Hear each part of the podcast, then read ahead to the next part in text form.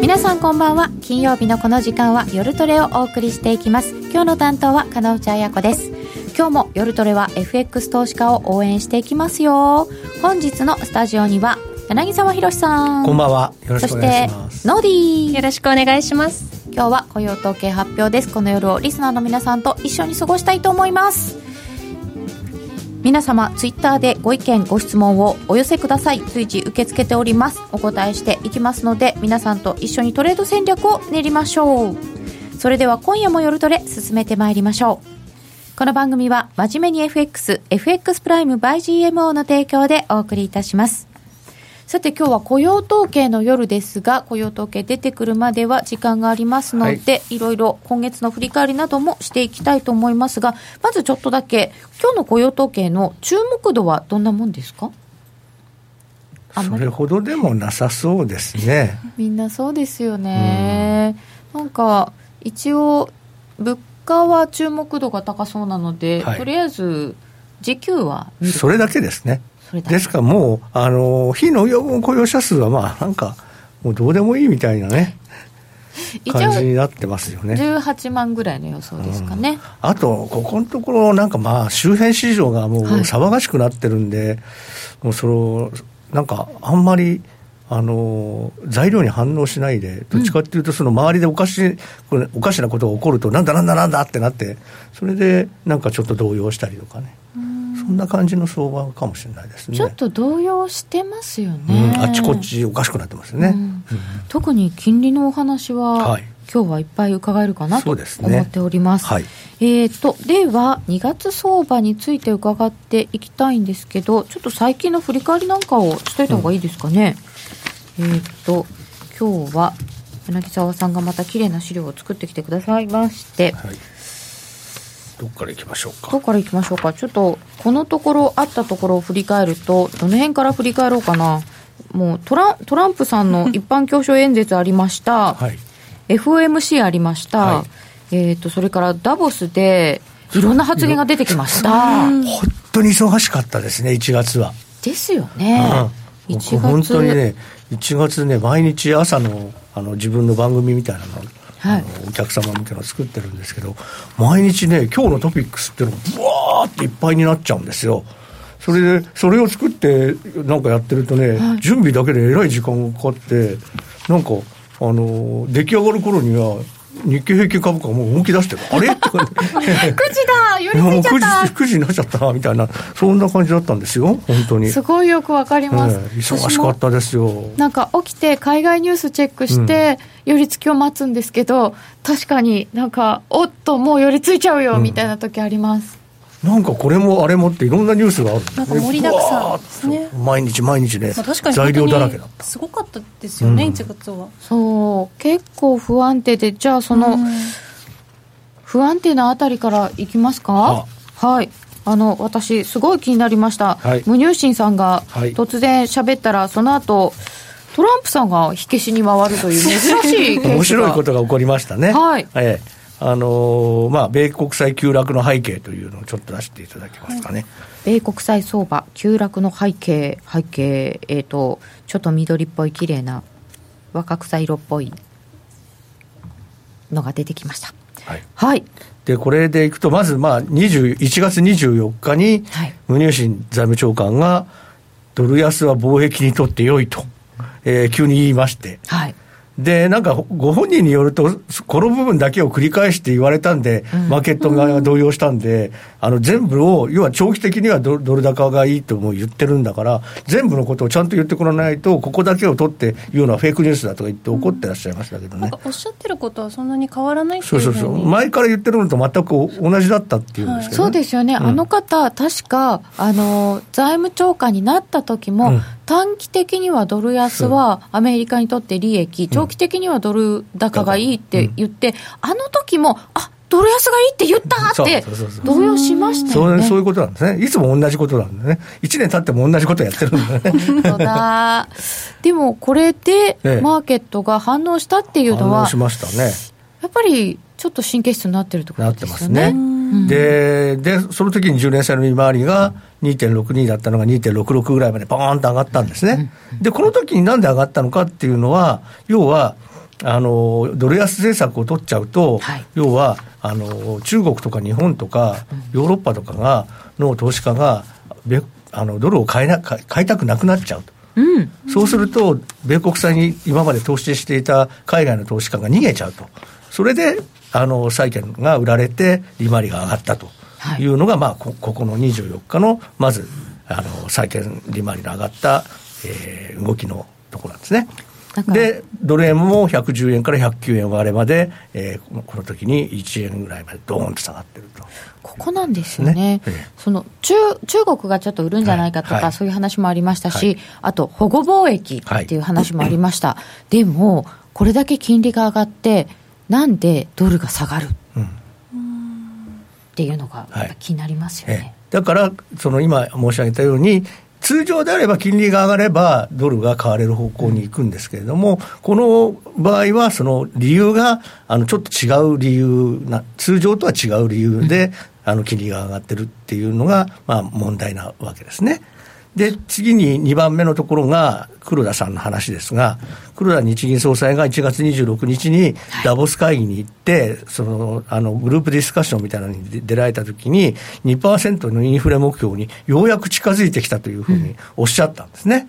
うん、でファイナリーとかいうのをようやくっていうふうに訳したからなんじゃないかとかいう、うん、いろんなあの説もあるんですけれども、うん、まあ、それで結局日銀の政策正常化の思惑が再燃したということで、そうするとあの さっき、さっきも申し上げましたけども、日本からの米国債投資が消極化するんじゃないかという、うん、またそういう話になったんで、この日もじゅうねん債の利回りが にてんろくきゅう ぐらいだったところが にてんななに までストンと上がったんですね。うーん、もう にてんなな 乗せてきた。で、はい、でドル円の方もまあまあこの時はそれほどの値幅ではないですけど、ひゃくえんぐらいからひゃくはちえんのろくじゅっせんぐらいまでこの時もドル円は下がってるという、ね、きゅうえん台割れちゃって、この時にきゅうえん割れということになったんですからね。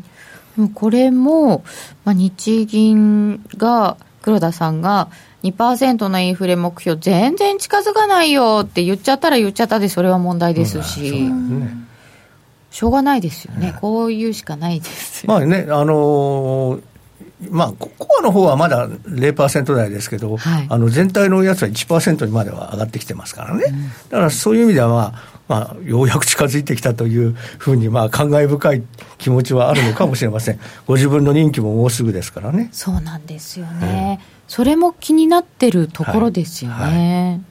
で, えー、でさんじゅういちにちになって今度は エフオーエムシー が終わりました、うん、で声明文の中にインフレ率は今年上昇するという文言が入ってたということで、これはまあちょっとびっくりしたというちょっと思いがありますよね。まあさすがに、まあえー、イエレンさんも明日退任ですから、えーはい、ゴルディロックスの母はついに退場と、舞台から消えていくということで、ゴルディロックスの母、ちょうどだからこの金利がちょうどよ、金利が低くて株が高いよ、景気がいいよっていうののゴルディロックスが、はい、彼女が去っていくとともにもしかしていった去ってしまうのではないかと、私は去年ぐらいからずっとそれをあの懸念してたんですけれども、なんとなく現実味が帯びてきてるなというとこなんですよね。ゴルディロックスの母がいなくなっちゃったらこうガラッと雰囲気が変わる、うん、なんかねそんな雰囲気な感じがね少ししてる、リスクを感じてるんですけど、うんね、それでそしてですね、この エフオーエムシー の同じ日にですね、財務省がですね、アメリカの財務省が、えー、来週ってまあ来週の四半期定例入札があるんですね、はい、来年来週にさんねんじゅうねんさんじゅうねんがあるんですけれども、まあ、その入札の発行額をですね、えー、増やすということを発表したんですね。で、まあ減税したりなんかしてるから当然債券発行を増やすのはしょうがないと、あとは エフアールビー が買わなくなってるから、はい、あのあその分もあのマーケットで出さなきゃいけないみたいなことも言ってます、えー、それでまあさんねんをにじゅうおくドル増額してじゅうねんさんじゅうねんもじゅうおくドルずつ今回は増額しますよみたいな、えー、そういう発表をしていたんですが、これがその日はまあほとんど引け際に発表になったからなんだと思うんですけど、その日はあまり反応なかったんですけど、昨日ですね、翌日になったら急にこれを受けてですね、債券相場が暴落しまして、これを受けての暴落なんですか、ね、どうもそれ、うん、その理由はこれぐらいしかないんですね、うん、他はあんまりこういろいろ当たってみたんですけれども、はい、これがまあ一番大きな理由だったようです。需給ですよね、需給ですね、需給懸念ですよね、うん、いわゆる、うん、だから要はさっきから申し上げているように、に日銀がというか日本の投資家が買わなくなるんじゃないか、中国が買わなくなるんじゃないか、そういうようなことが積み重なってきたところに増額しますよ、発行を増やしますよって言ったもんだからボーンと来ちゃったみたいな、そういう動きがまあ昨日の動きなんじゃないかなということなんですね。そういう利回りのこう上昇だからやっぱりドル円にとっては、えー、あドル円というかドルにとっては安くなる材料、そうですね。ですから昨日はこれであの債券の利回りがドーンと上がってたんですけど、ドル円はひゃくきゅうえんのろくじゅっせん台からひゃくきゅうえんのにじゅっせん台まで逆に下がってたというところなんです。こういう動きっていうのはなんかあのドル円とあとドルの債券の利回りの相関というか、はい、バランスが逆になるみたいなことってよくあるんですか。でその次のページにですね、ちょっとドル円とじゅうねん債利回り格差のですね、グラフをちょっと持ってきてるんですけども、これはおー出ますかね。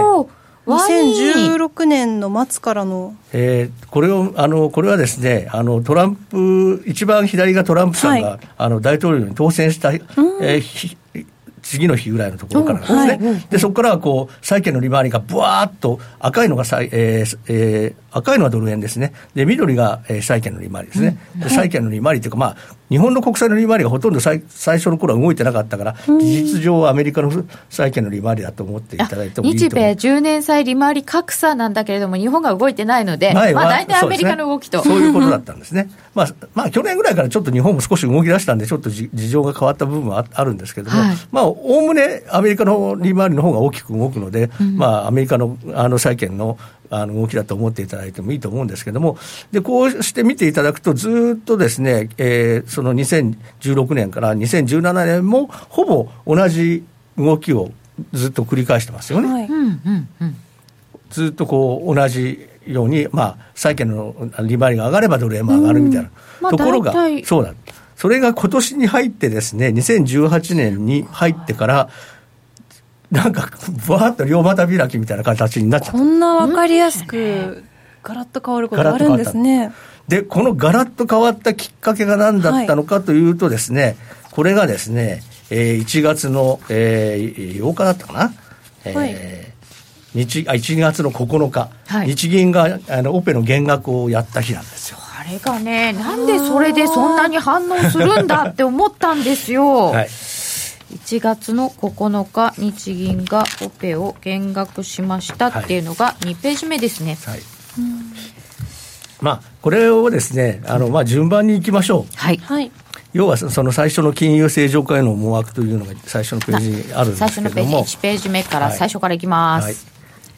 金融政策正常化への思惑。そうですね。で要はにせんじゅうごねんのじゅうにがつに エフアールビー が利上げを開始しました、うん、で, にせんでその後いちねんかんは追加利上げなかったんですがじゅうろくねんのじゅうにがつににかいめをやってじゅうななねんは結局さんかい利上げしたということで、はい、計今までごかい利上げしてるわけですよね。で最初の頃はまあこういう エフアールビー の利上げが開始されたということと、まあ、あとはトランプさんが出てきて税制改革するとかいろいろ言い出したんで、まあ、ドル高になるだろうということで、はい、金利が高くなればドル高になりますよみたいなイメージが、まあ、ずっとあのにせんじゅうななねんの前半ぐらいまでまあずっとあったんですね、はい、でところがにせんじゅうななねんになって今度は イーシービー、 イーシービー があのテーパリングするっていう話になってきた。 イーシービー もまあ日銀も同じですけれども今まで債券の、えー、を銀行からあの イーシービー や日銀が買ってですね、はい、で、まあ、あのお金をあのし市場にばらまいてたというのが、うん、でそのばらまくお金の量を少し減らすっていうのがテーパリングなわけですけれども、そのテーパリングというのを、えー、イーシービー が去年のじゅうがつから始めたということで、そこからやっぱりあのユーロの上昇がですね顕著になったということがあります、はい、でそして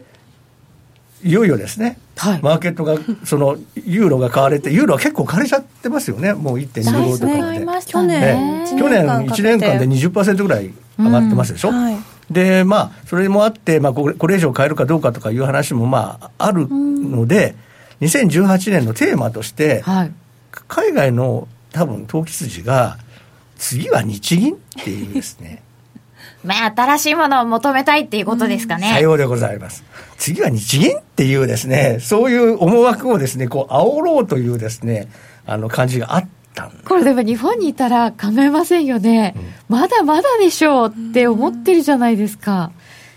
短期筋動かしたい方々、うんまあ、動かしたいんだと思うんですね。でも反応しちゃってますよね。なんかこうまだまだで、で僕はそれが本当に起こるんじゃないかと、はい、去年の、あの去年の秋ぐらいから考えて、うん、それがまあ次のページの話に行きます、うんはい、でこれがまあ日銀の金融正常化への思惑というやつなんですが、うんまあ、にページ目はですね、去年のじゅういちがつのじゅうよっかに黒田日銀総裁がチューリッヒ大学であの講演をされたん、はい、その時にリバーサルレートという言葉を使われた。でこれがですね、要はある金利がある レ, レベルを下回ると、要は金融機関のあのー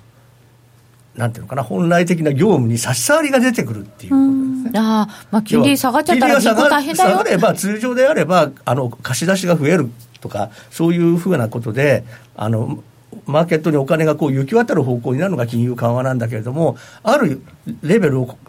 あの下抜けちゃうと、もういくらそ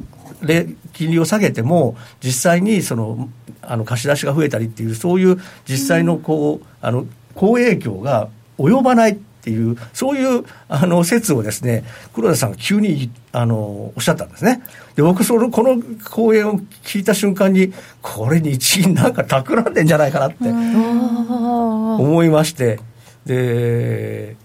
これはちょっとこの話がこうだんだんこう広まっていくと、はい、円高の方向に触れるんじゃないっていうふうに思い始めてたんです、ね、これまでとは全く逆の副作用の方に注目した発言でしたよね。そういうことなんですね。でそれで、あのー、どうしようどうしようと、えーまあ、僕らが勝手に思ってたし、うんまあ、あと日本の銀行の人なんかはやっぱりあの債券相場よく見てるんで、はい、結構気にしてる方多かったです。僕の友達でも日本の、あの銀行の方の方がやっぱりすごく気にしてました、うん、あそうなんですね、うんで, でもあの自分から円高に仕掛けることはまあさすがに日本の銀行の人はしないんで、うん、うん、まあおとなしくしてたんですけれども、まあところがまあそれでまあ年去年の 年, 年末はまあそうは言いながらもまあなんとか値持ちしてて、はい、まああのレンジ取引で上がったり下がったりで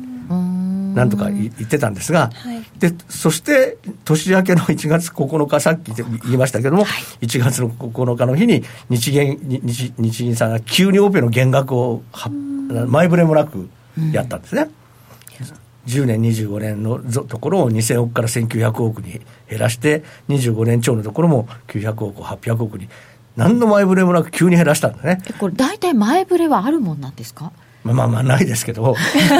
通常はでもあんまりあの急に減らさないと思うんですけどね。まあ、ただあの日銀のあの金融政策のところのあれを見てると、はい、あのこのオペ、この年限のオペは い, いくらからいくらの間っていう風なレンジで書いてあるから、うん、本当はこのぐらいひゃくおくぐらい減らしてもあんまり別に普通のこと思わないんですけど。まあ、たまたまちょっとこうタイミングがこのリバーサルレートの流れから来て流れから来てて、そろそろあのドル、ドルを売りたいなと思ってるああの海外勢が多かったところにこれがあったんで、絶好の材料になっちゃったんじゃないかな。とかもともとパンパンだったっていうのはあるんですか、はい、そのえっとオペの額っていうのは、うん、いくらからいくらって言われてる中の、うん、こう上限って本当にそうそうそうそう、だからそのこれレンジの中に収まってるから、別ににせんおくでもせんきゅうひゃくおくでもそれは別にいいわけですよね。その前にも減らしてますしね。ええ、そうそうそうそうそう。でもう買うものそんなないからっていうのも、うん、みんな分かってたので、うん、ステルステーパリングとか言われてましたよね。そうそう、去年はずっとステルステーパリングっていう言葉を使われてて、うん、でまあ密かにね、うん、買, 買い入れを減らしてるんじゃないかって、はい、ずっと言われてたんで、別になんてことはないかなと思ってたら、うん、この日だけはやたら反応しちゃいまして、うん、でドル円がひゃくじゅうさんえんのじゅうごせんくらいだったのが、このオペの減額が決まった瞬間にひゃくじゅうにえんのごじゅっせんまでドーンと下がったんですね。ドーンでしたよね。ね、びっくりして、なんだこれって、何が起こったんだってみんながああだこうだって言ってて、でも日銀しかないっていう話になって、こんなものに反応するのかっていうふうなふうに最初は言ってたんですけど、その後一旦ちょっと落ち着いてその日戻ったんだけれども、またヨーロッパ時間になってから売られ始めて、で翌日になるともっと大きく売りが出てひゃくじゅういちえんさんじゅっせんまでダーンって下がっちゃったと。ここからそのドル円の今年になってからの年初の円高相場が始まっちゃったんですよね。これやっぱりそもそもそのさっき柳沢さんがおっしゃった次は日銀っていう そ, そ, そ, れそれですよね、うん、それがねあの顕在化したんだと思うんですね。そういう流れがあるところにこういうのが起きるから、はい、ドンっていっちゃうんですよね。そうですね。でそういう時に限ってまたなんかいろんなこといろんな人が言うからそして、えーまあ、いちがつにじゅうさんにち次のページですけれども、はいえー、決定会合後の記者会見で黒田総裁はですね、まあ、にパーセント の物価安定の目標の実現までにはなお距離があるとかですね、うんうん、出口のタイミングやその際の対応を検討する局面には至っていないと言って一生懸命否定したんですねはい、抑え込もうとしたんですね、えー、だけれどもだけれども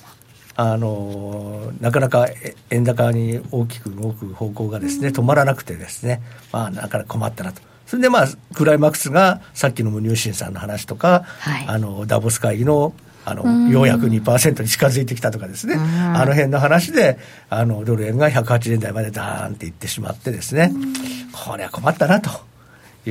うふうになってたんですね。もう年初から結構大変でしたね。はい、こうやって忙しかったですよね。そういう意味ではね、久しぶりに、まあ、荒っぽいあのいっかげつだったのなっていう感じで、はい、なんか久しぶりに円が注目される感じですか、うんうん、多分そうだと思います。だから、うん、去年はドル円はあんまり動かなかった年だったんですよね、はい、一昨年は結構あの円高の方向に触れましたからね、うん、で今年はまあだからそういう意味では少し、えードル円とかね、はい、円, 円自体に少し注目のがまあ戻るのかなとは思ってました。で、まあ、それでまあ円高の方向にいちがつのまあ後半まではずっと続いてたわけですけれども、で最後にやっぱりやっぱりひゃくはちえんとかひゃくななえんちょっと守りたいんでしょうね。去年の安値に抜か抜くのは困るなっていう。で輸出企業のねあの、はい想定為替レートなんかもまだひゃくじゅうえんとか、ね、ひゃくじゅうえんって結構ありますね。その辺ですから、やっぱりひゃくじゅうえん割れっていうのが定着してほしくないっていうのは多分、うん、あの政府日銀のまあ密かな思いですよね、まあ、表だって言うと怒られるから、うん、密かな、ね、密かな思い、トランプさんに怒られちゃう、はい、でもそれがあってですか、足元でちょっとまた動いてますね、はいはい、でそれでいちがつのさんじゅういちにちに日銀が買い入れオペをですね、えー、急に今度は増やしたんですね。この間減らしたら今度増やしたいちがつさんじゅういちにちに 3, からさんねんからごねんのゾーンをさんぜんおくえんだったのをさんぜんさんびゃくおくえんにいきなりさんびゃくおくえん増やしたんだね。うん、でこれを受けてドル円がひゃくはちえんのはちじゅっせんぐらいからひゃくえんの当選ぐらいまで、まあさんじゅっせんぐらいですけれどもトーンとストンと上がりました、はい、でその後いっかいひゃくはちえんのろくじゅっせんまで下がったんですけど、翌日にはまたドル円が上昇ということで、うんうん、ちょっと様子が変わった。でじゃあ一応効果あったあったと思います、うんうん、でやっぱりこれで少しあの日銀の正常化への思惑はかなり収まってき、きたのかなというふうなイメージはマーケットは持ってるんじゃないかと。でまあそのでたまたまそのさんじゅういちにちがその先ほどの月食の日だった。ああそうですね、月食でした、はいはい、ですから私なんかもまあ、これはその特にその 何, 何年ぶりっていうような珍しいその、えー、スーパームーンでブルームーンブルームーンっていうのは一月の間ににかい満月があることを言うらしいんですけど、でスーパームーンっていうのはあの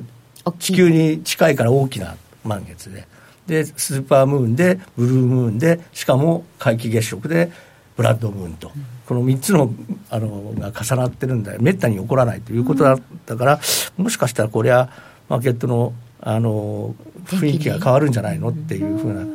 感じを持ったんですけども、まあ、なんとなくそんな感じになったんでしょうかね。ねえ、なんか月替わりとか年替わりとかも結構節目になったりしてますよ ね, ますよね。そしてにがつのついたちにさっき申し上げましたけど、まあ、昨日ですね米国債相場急落ということで、はいうんまあ、長期債利回りは急騰したわけですが、うんまあ、昨日の時点で、えー、あの日本の国債の利回りも少し強含んでいて、うん、れいてんいちパーセント までじゅうねん債上がってたんですね。で今朝も れいてんいちパーセント を超えたところで寄りついてたから、うん、これはなんかあるんじゃないのっていう話で、うん、そうなんですね。で日銀が今日もオペ増やすんじゃないっていう話になってて、はい、でオペ増やしたらドル円上がるよっていう話を今朝朝から私はツイッターで書き、うん、書きまくっていたんですけど、うん、そしたら案の定じゅうじじゅっぷんにですねごねんからじゅうねんのオペをよんせんひゃくおくをよんせんごひゃくおくに、まあ、よんひゃくおく増やしてくれたと。それとあと差し値オペというのもやったということで、うん、これでドル円はひゃくきゅうえんのよんじゅうごせんぐらいからろくじゅうごせんぐらいまで上がって、まあ、いっかいその後株が下がってひゃくきゅうえんさんじゅっせんぐらいまで反落したんですけどヨーロッパ時間になってからまた上がってきてるという、うん、そういう動きになったと。この金利がちょっと上昇しててなんかあるぞって思うのはなんかこう誰が何をやってるぞっていうなんかあるぞなんですか？うん、なんかこう金利が上昇前日に上昇してるっておっしゃってたじゃないですか。それって誰がこう、うん、何をしてるせいで上昇してるぞ、はい、ですからこの日本国債のじゅうねん金利の れいてんいちパーセント というのは非常に重要なレベルなんですね、はい、で日銀はあのじゅうねん金利を約ゼロパほぼ ゼロパーセント にするって言ってるんですけども、うん、実際にはマイナス れいてんいち からプラス れいてんいち の間に収めたいというのが日銀の意図なんですね。政策の意図なんです、ね。じゃあ単純に上がってきちゃったぞ金利がっていうのに対して日銀がオペを増やすんじゃないかなっていう。そういうことです。だから れいてんいち を超えると差し値オペをするか、うん、他のオペのあの元々の買い入れオペの金額を増やすか、まあ、そういうな何らかの措置をしてくるだろうと。なるほど。なんか裏で誰かが動いてるのかと思っちゃいましたまあ誰かが売ってるんでしょうけどね、まあ、そう、そうですよね、うん、日銀のオペを期待してアメリカの金利が、まあ、アメリカの金利が上がると大体あの、うん、一緒になって上がるもんなんですね、うん、で債券の相場の、まあ、債券もあのディーラーがディーラーさんがね、まあ、売買してる、はい、うん、プライスが決まるわけなんで、まあ、日銀のオペとそれからあとまあ海外の動きとそれからあとはまあ為替の動き、まあ、なんか卵に鶏と卵みたいなんですけど、うん、株もそうだし為替もそうだしみんな株が上がったから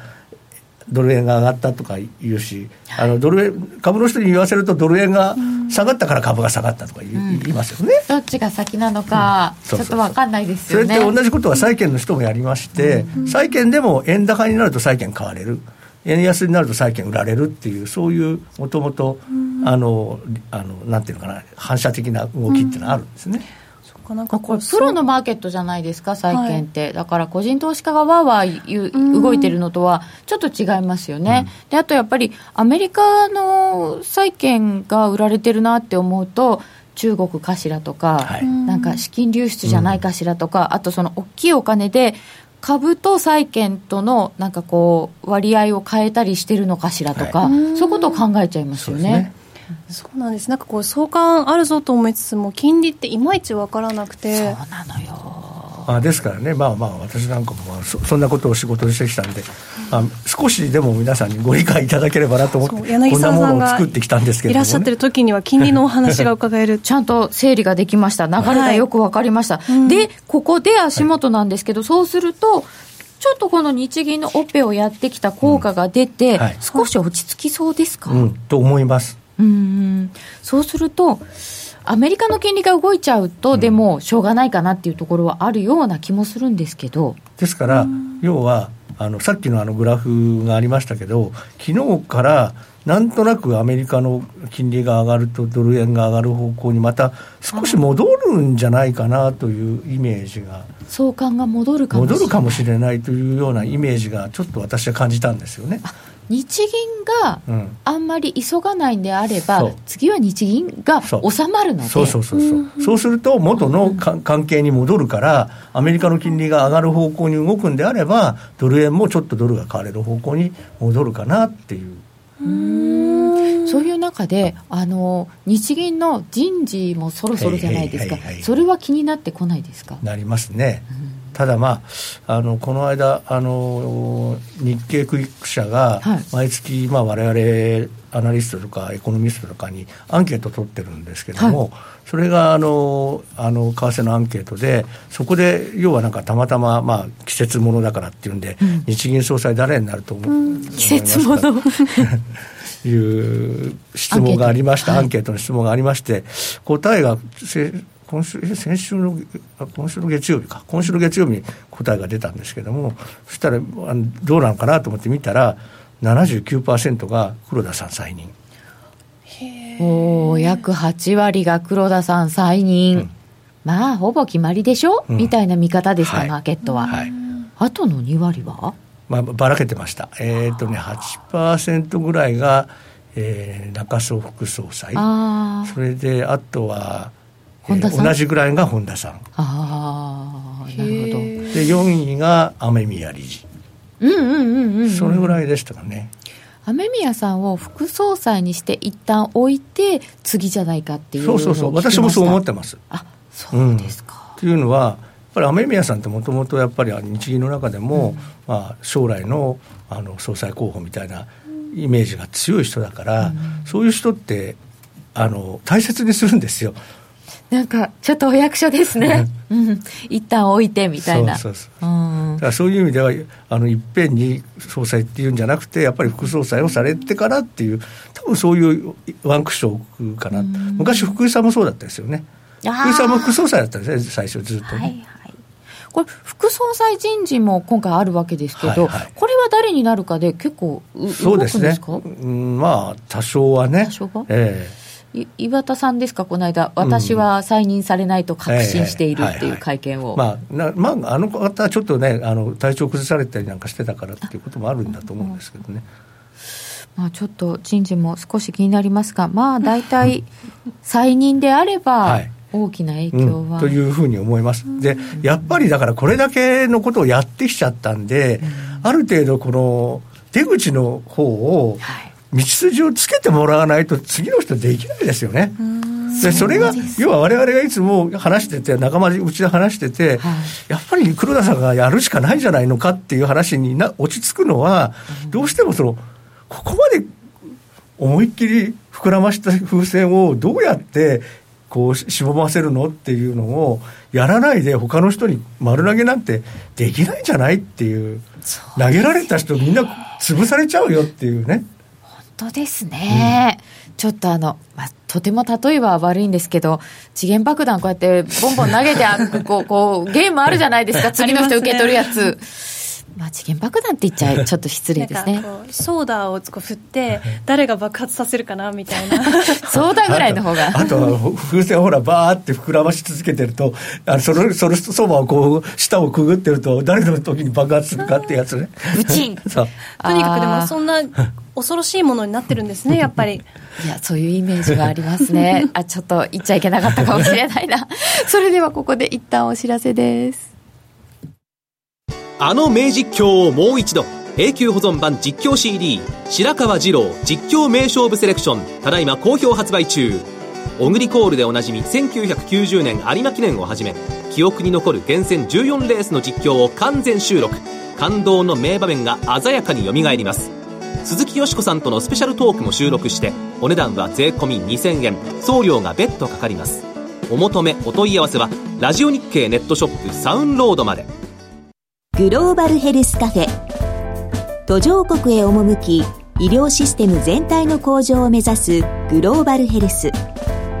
番組ではマスターの明石医師とカフェの常連客が国際医療協力を取り巻く技術革新や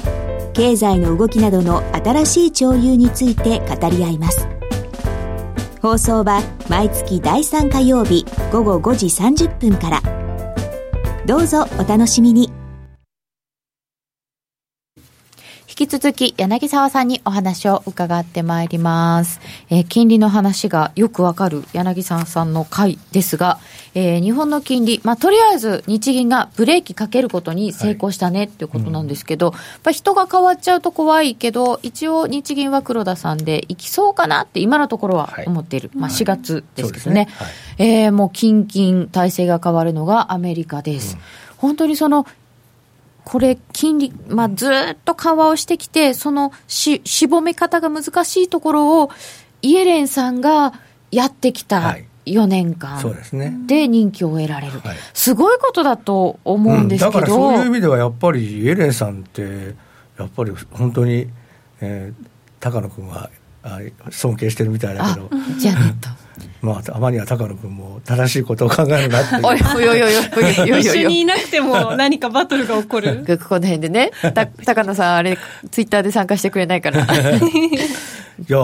あのさ最初は僕はやっぱりあのその昔 の, あの エフアールビー のイメージがあるんで、うん、あんなにまどろっこしいやり方で利上げしてたら、うん、利上げなんかできないじゃないかっていうふうに思ってたから困ったなと思ってたんですけど、あそうでした、後手に回ってるんじゃないかって、うん、思ってたんですけど、ねうん、ところがまあ今になって思えばそんなことはなくて、あのペースでやっ た, ったやったからこそ、うん、ここまで株も上がってるし、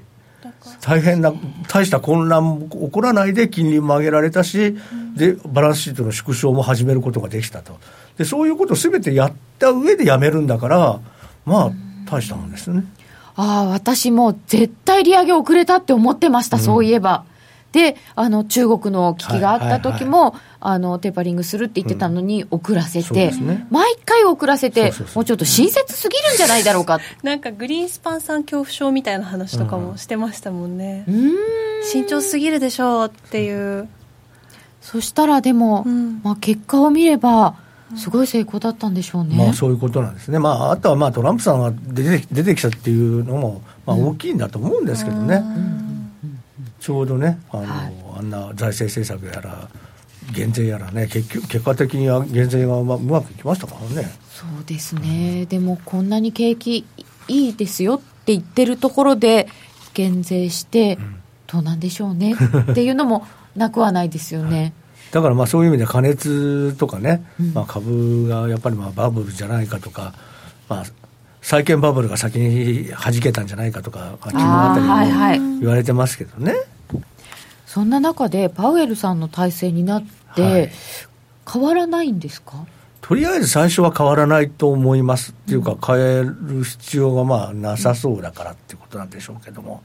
ただそうは言ったって徐々にパウエルショックは出さないわけにもいかないけれども、まあ、やはりまあ一番皆さんが心配しているのはあの今までの議長は皆さんエコノミストっていうかあの、はい、経済学博士ですよね。でもあのパウエルさんは経済学博士じゃないですよね、うん、あの法律家ですからね。ですから要は金融政策を自分で決めるよりは周りの人にいろいろ考えてもらって、うん、それをまあ、うん、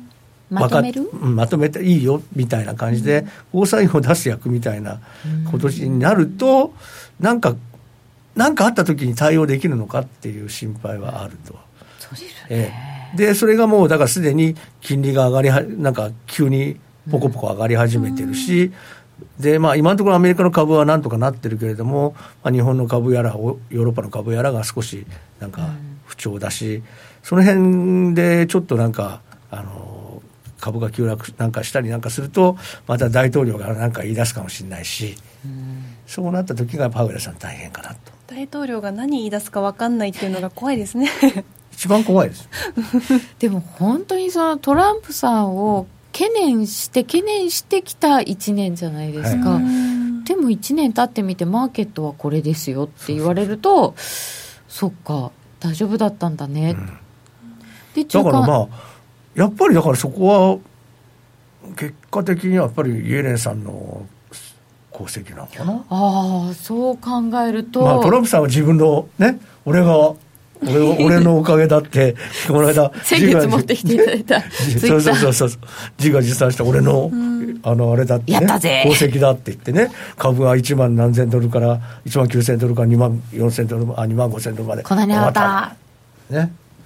ってことはでもそれが一番の、まあ、自分の功績だと思っているとすると株が下落するようなことはしたくないはずですよね。うん、ですね。だからそういう意味ではだからやっぱりまああのまあ今年も年さんかいと言われてますよね、あの利上げの回数の予想が、はい、まあだから、まあ、せいぜい多くてもよんかいでいうことで、でそろそろあと今年よんかいやるとゴールが見えてきそうですよね。あだって今があの いってんさんななご で次上げると いってんろくにご になるわけですよね。 れいてんにご ずついくとすると、えー、よんかいで いちパーセント、 よんかいだと にてんにてんさんななご になるわけですよね。そうすると今インフレ率の目標は にパーセント ぐらいだから、でも にパーセント なかなか上回ることもまだなかなか難しいし、せいぜい にてんごパーセント ぐらいまでしか上げられないんじゃないのって言われてるんですよね、うん、そうするとだいたい来年ぐらいに利上げのゴール見えてきますよね。利上げがそこで終わる、はい、と正常になりました。そう、そうです。で、通常であれば金利をそこまで引き上げたらあの景気が悪化する方向ですよね。景気をだってブレーキをかけてるわけですから、はい、でも今のアメリカの景気ってこの程度の 金, 金利の上げぐらいじゃ多分株価がそんなに大きくあの長期的に下落し続けることにはならなそうですよね。企業収益も悪くないし、いやまあ日本も最近そうですけれども、あの企業の収益が自国だけの経済の影響じゃなくて、どちらかというと世界経済の影響を受けてるから、うん、世界経済が成長してれば、うん、その自国の経済が多少こうブレーキをあの中央銀行が踏んだところで企業業績にそんなに大きな悪影響が起こらないような状況になる、うんうん、でましてやにアメリカがせいぜい にてんごパーセント ぐらいまでしか金利を上げないのであれば、うん、その景気をあのこうオーバーキルって言いますけど、はい、景気をこうもうあの殺しちゃう、殺しちゃうようなね、そ, そこまで の, あの金融引き締めにはならない、うん、であれば株もそれはまあ多少の調整はあるかもしれないけれども、まあ、せいぜい、まあ、じゅうごパーセント か に, に割ぐらいまでっていうところで収まるんであれば、まあ、つ通常の調整ですからね。そうですよね、うん、健康的な調整ってやつですよね、はい、であれば別に誰も文句もないかなと。ただまあ、うん、普通であれば誰も文句はないんだけども、アメリカの場合はちょっと文句言いそうな人が一人だけいるというツイッターバンバン書いたりしてという、そうするとパウエルさんもちょっと結構ちょっとやりにくいかなっていう圧力受けちゃうかも、うん、フィッシャー副議長の功績もありそう、うんうん、あのイエレンさんだけではなく、まあね、フィッシャーさんもドーンといましたから、まあまあはい、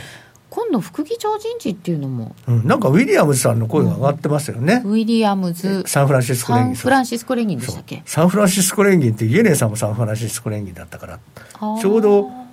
サンフランシスコ連銀総裁だったイエレンさんが副議長になって議長になったんですよね。ああ、じゃあなんか公認みたいな感じでなんかそんなようなイメージで言われてる、うん、アメリカの副議長として守られるんですかね。んあの日銀の総裁のように副議長のポストに一回いやそれは分かんないよアメリカの場合はうん役所じゃないから。あ、そう独立した普通の会社、うん、サンフランシスコってハト派が多いんですかね。ななんでもウィリアムさんはハト派じゃないですよ、割とタカ派です。割とタカ派ですか、うん、ははあ、そうか。だからこれで副議長も変わって、うん、全体的にこう投票権ある人たちがちょっとタカ派化するっていう。今年はタカ派なんですね、どっちかっていうと。あの去年のハト派だった人がタカ派に入れ替わってますよね。そうですよね。去年だってカシュカリさんっていうのが一番最ハト派だった人がいなくなって、うん、その代わりがあのメスターさんメスターさんメスターさんでしょ。メスターさんはかなりタカ派です。タカですよね、うん、あ、そうするとそんなような入れ替わり方ですね。ただあとはあのボスティックさんとかっていう新しくあの去年アトランタ連銀総裁になった黒人の方ですけども、はいはいはい、新しい方いましたね。あの方が意外にハト派っぽいんですね。うーん、だからその辺が親っていう感じがちょっとあります。あ、そうですか。アトランタ連銀ってそんなにうーんハト派じゃないと思ってたんですけど、そうなんかちょっとハト派っぽく、あの連銀によっても色がちょっとあるんだそうですね。ありますよね。ええ、中西部とか南部とかはどっちかというとタカは多いですよね。地域色なんですかね、うん、まあ、あとは要はその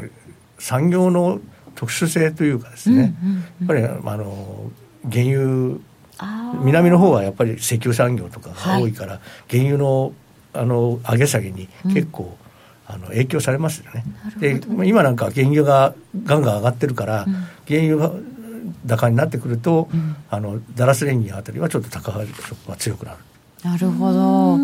えー、エフアールビー の新体制もそろそろ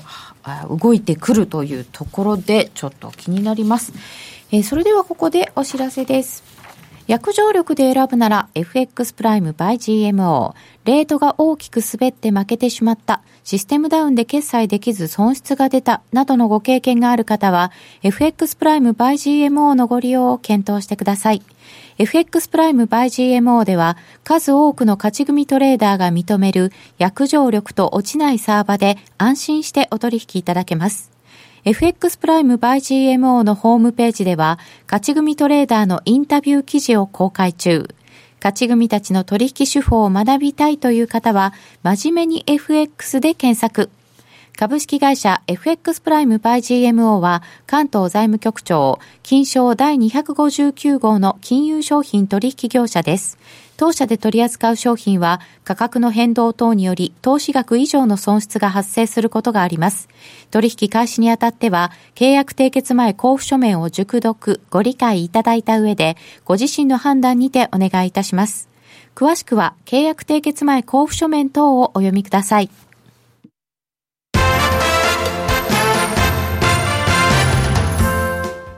聞くろくじゅうびょう競馬クイズ、ラジオ日経の小林正美です。いちばん里のアーサー、しかしこれはに着争いだ。ななばんアメリカスカップ降臨、に着争いいちばん里のアーサー。今週は如月賞が行われます。レースの名前が旧暦の月の名称となっている重賞レースは今ふたつしかありません。さて如月賞ともう一つは何というレースでしょう。正解は競馬実況ウェブの中の挑戦聞く競馬クイズで発表いたします。今週末もラジオ日経の競馬中継でお楽しみください。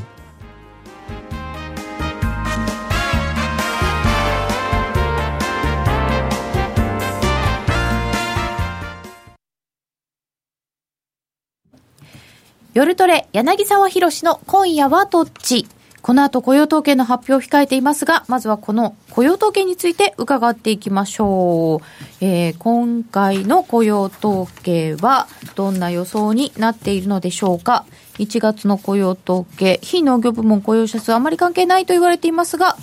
どんなもんな予想でしょうか。じゅうはちまんにんという予想ですね。じゅうはちまんにんぐらい増えるかなという、はい、じゅうはちまんにん増ですかね。まあ、前月が じゅうよんてんはちまんにんだったんで、まあ、ちょっと弱かったなということなんですが、まあ、あそうでしたね、うん、先月あんまり動かなかったけど、うん、少し下がったぐらいだったんですけどね。で今回じゅうはちまんなんですけど、はい、後で出てくると思うんですけど、柳沢さん エーディーピー 強かった、えーうん、それでちょっとなんか雰囲気もうちょっと上目に見ちゃって、うん、てるかもしれないですね。先月もそうだったですからね。あ、そうだ、そうでした、そうでした。うん、そして失業率は同じなんですね。やっぱりもうここまで来るとなかなか下がらないみたいですね、失業率はね。さすがに よんパーセント 近辺ですからね。 よんてんいち そうですよね。えー、もう、もう本当に完全雇用ですよね。ね、そんな中で時給はまだ伸びるよって予想。ただまあね、これも れいてんに と にてんろく でそれほどの伸びじゃないですからね。まだ今月は大したことないんじゃないかっていう説のようです。あ、そうなんですか。うん、先月なんかサービス業のところが意外にこう、はい、落ちてたじゃないですか。えー、今回はどうなんですかね。うん、えー、そして、まあ、週平均労働時間もあんまり変わらない。はい、さんかげつももう、まあ、これもあんまここでずっと同じようなら、柳沢さん個人的には時給の伸びやっぱりこんなもんですか。なんかね、あんまり期待するとねダメなんですよね。ずっと期待してたんですけどね、うん、僕は期待しても全然ダメだから最近諦めてわりかしみんなそうなってきてるかもしれません、ね。うん、だから逆に言うとそうやってみんな強気の人間が諦めてきてるから、もしかしたらそろそろ声は上がってるかもしれない。上がるかもしれない。えー、綺麗な梅の花の雇用統計予想を出していただきました。そして前座さんたちです。はい、前座さんは雪ですか。まあ、これそうですね。うん、前座はですね、ただまあこの前座っていうのは結局は非農業部門雇用者数を予想するための前座なんで、はい、まあ、今やもうどうでもいいってはどうでもよくなっちゃったんですけどえ、そうすると今度あれですね、えー、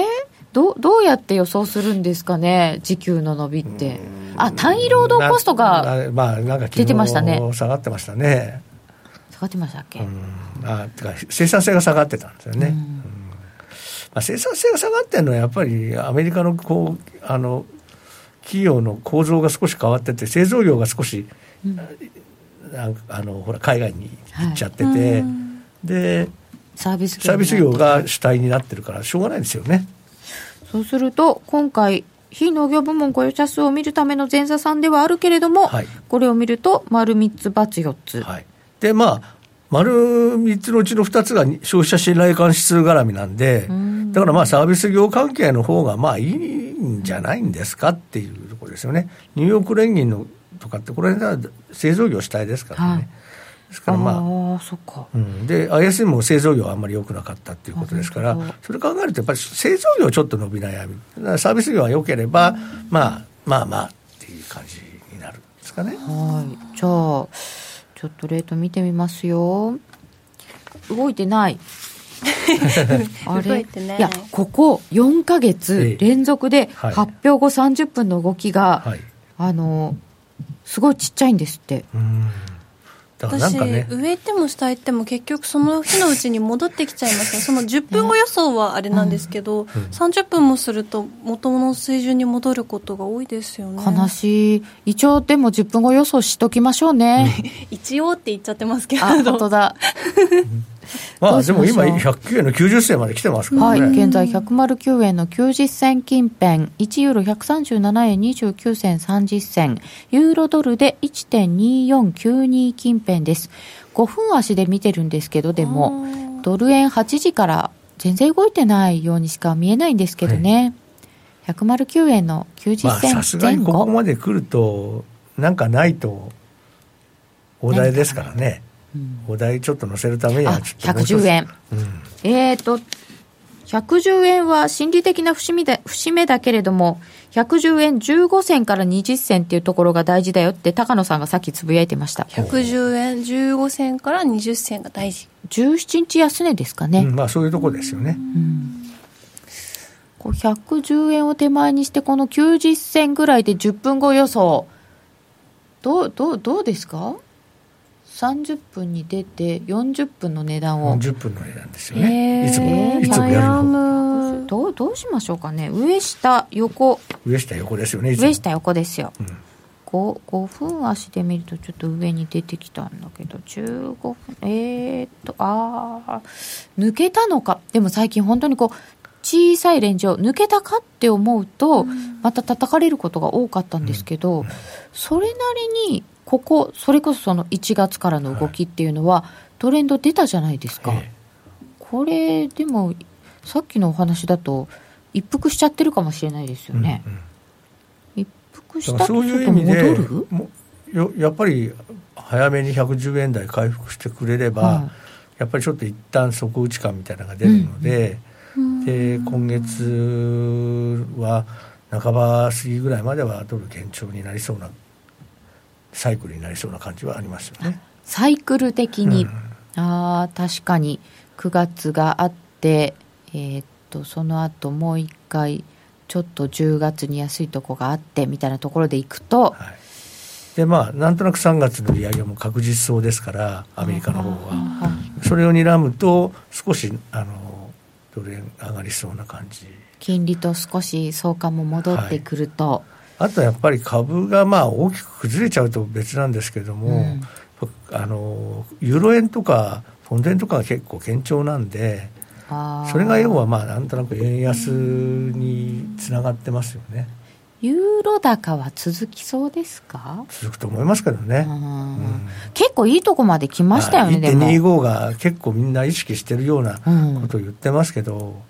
まあ、ただまあ、ね、考えても、まあ、いってんに の時もそうだったんで、はいまあ、ちょっとだから いってんにーご を天井にしてしばらくもみ合わないと次の段階にはいけないのかもしれないですね、うんうん、一旦 いってんに つけた時もちょっと押して、はいはい、もう一回出直しましたよね、で、はい、いってんにーご 乗せて、はい、一旦押してもいいかな、はい、でも体制的には変わらないと思います。緩やか、うん面白いのがですね、見ていただけあの皆さんに見ていただきたいなと思ったのが、ユーロ円の月足を見ていただきたいんですけど、ユーロ円ですごいんですよ。ユーロ円の月足を見ていただきたいんですけど、月足おうほうほうすごい綺麗なんですよ。一本調子ですね、はい、陰線がいっぽんしかないんですよね。あとずっと陽線なの、本当だ。だから本当に日々の、まあ、これを言うと エフエックス 業界はダメなんですけどあのちょこちょこやらずに持ってればよかったってやつですかこれ。だからあの外貨預金なんかだったら、まあ、これをやっといた方がよかったっていう、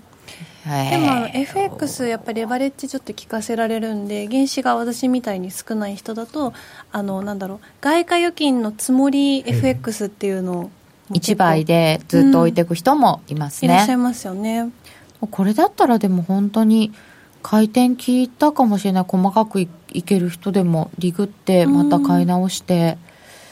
うん、でもそんなこと思わなかったもんな。でも、ね、ずっとうちのお客さんもそうだったんですけど、ユーロは皆さん高くなるとなればなるほど必ず売るんですね、うん、なぜなのか僕はよくわからないんだけど、ユーロは特にその傾向があるんですね。売る通貨、うん、なんかね、高値更新とか言うと、ね、必ずショートするんですね。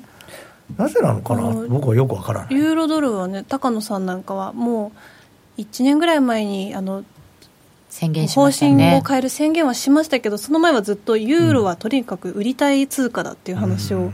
されてましたもんね、うんうん。そう、高野さんの宣言はあったんですけど、なんだかんだ政治が不安だと思ってたんですよね、うん、去年の頭とか、はい、こんなにユーロ圏の経済指標がいいとか、うん、ジーディーピーじゅう 年ぶりの伸びでしたっけ。そんな思ってませんでしたよ。それだって製造業 ピーエムアイ だとかサービス業 ピーエムアイ だとかっていうのは、はい、あの統計始まって以来の高値なんですよ。なんでそんなにいいんですかね、ね、それはだってあんなに金利下げてマイナス金利とかやってるんですから